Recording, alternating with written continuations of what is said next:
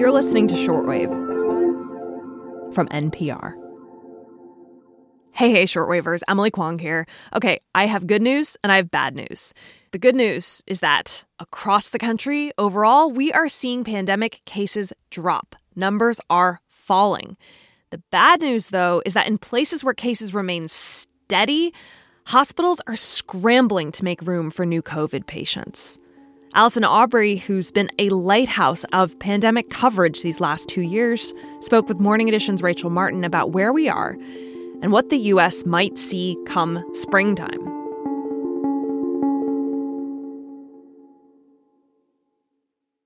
As has been the case at different points over the past two years, how you experience the pandemic depends on where you live. New cases of the coronavirus are declining sharply in parts of the Northeast and the Midwest, yet many places in the South and West continue to see record numbers of new infections, and more than 150,000 people are hospitalized nationwide. NPR's Allison Aubrey is with us, as she is many Mondays. Hi, Allison.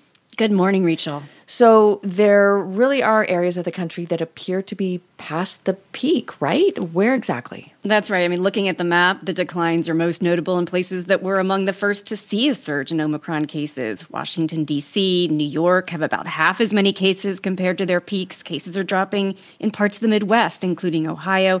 Florida and Texas have started to see a decline in new infections, but a lot of areas are still in the thick of it, Rachel. Utah, Oregon, uh, as well as Alabama and Tennessee.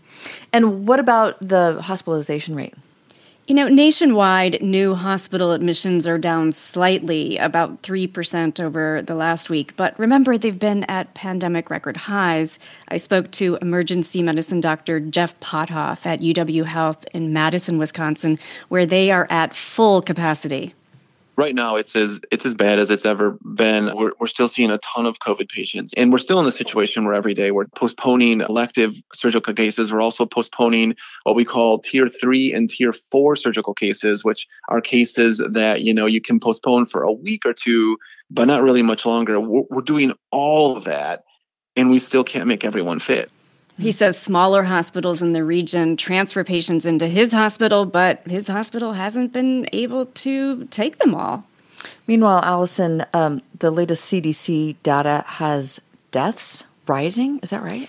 That's right. The U.S. is averaging just under 2,000 deaths a day. That's up from about 1,200 in early January.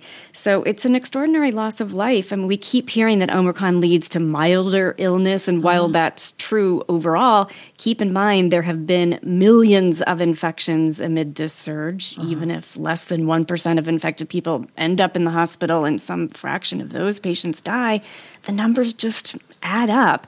But we do seem to be near a turning point. Some models suggest the worst is close to over, predicting deaths will begin to decline soon in the coming weeks, and that cases will continue to come down. Uh, here's Ali Mokdad of the Institute for Health Metrics and Evaluation at the University of Washington.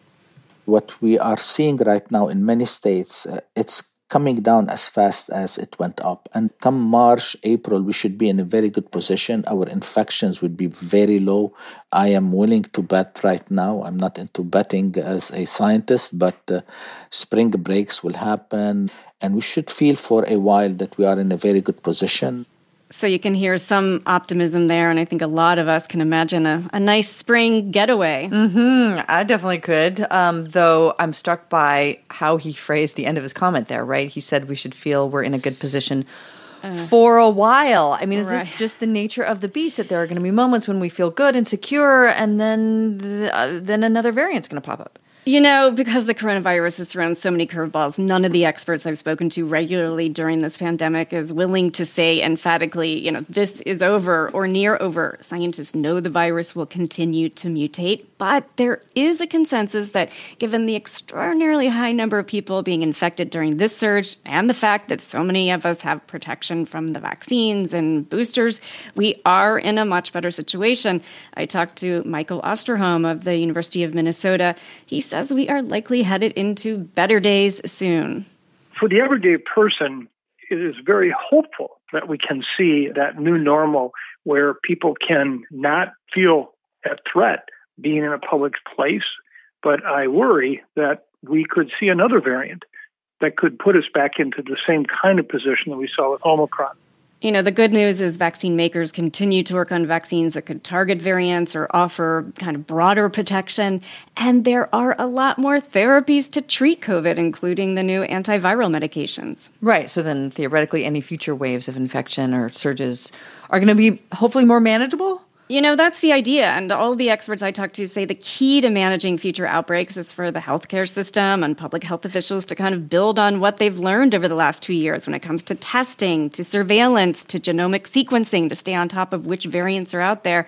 And Michael Osterholm says if we plan for the possibility of future outbreaks, there could be systems in place to make sure that medicines such as the new antiviral pills, which are in short supply now, would be readily available. We need people to be able to get tested quickly, and we need to be able to provide drugs to them quickly that could surely avert any kind of serious illness, hospitalizations, or deaths. So that work is going to have to go on. He says it may not be noticeable to most of us. Our lives will hopefully return to something that resembles normal, but there should be planning happening behind the scenes because COVID is not going away. So, Allison, I do have to ask you know, I have a friend, I talked to her the other day. She's got two little kids, both under the age of five, and she describes life as just freezing right? Mm-hmm. Like it's like the beginning of the pandemic for her because her little ones can't get vaccines. And in mm. conversations mm. around this, we do sort of forget that there's this huge population right. having these young kids who are still vulnerable. Any update That's on right. when that could change? Yeah, well, both Pfizer and Moderna have ongoing clinical trials for kids under five. Moderna has said it will report data in children two to five years of age in March. Now, Pfizer announced a while back that it had found kids two to five were not getting a strong enough immune response with two doses doses in their clinical trial.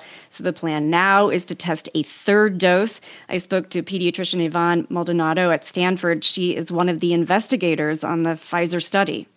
We're hoping that in the next few weeks we can start to give that third dose to the children who were already enrolled in this study.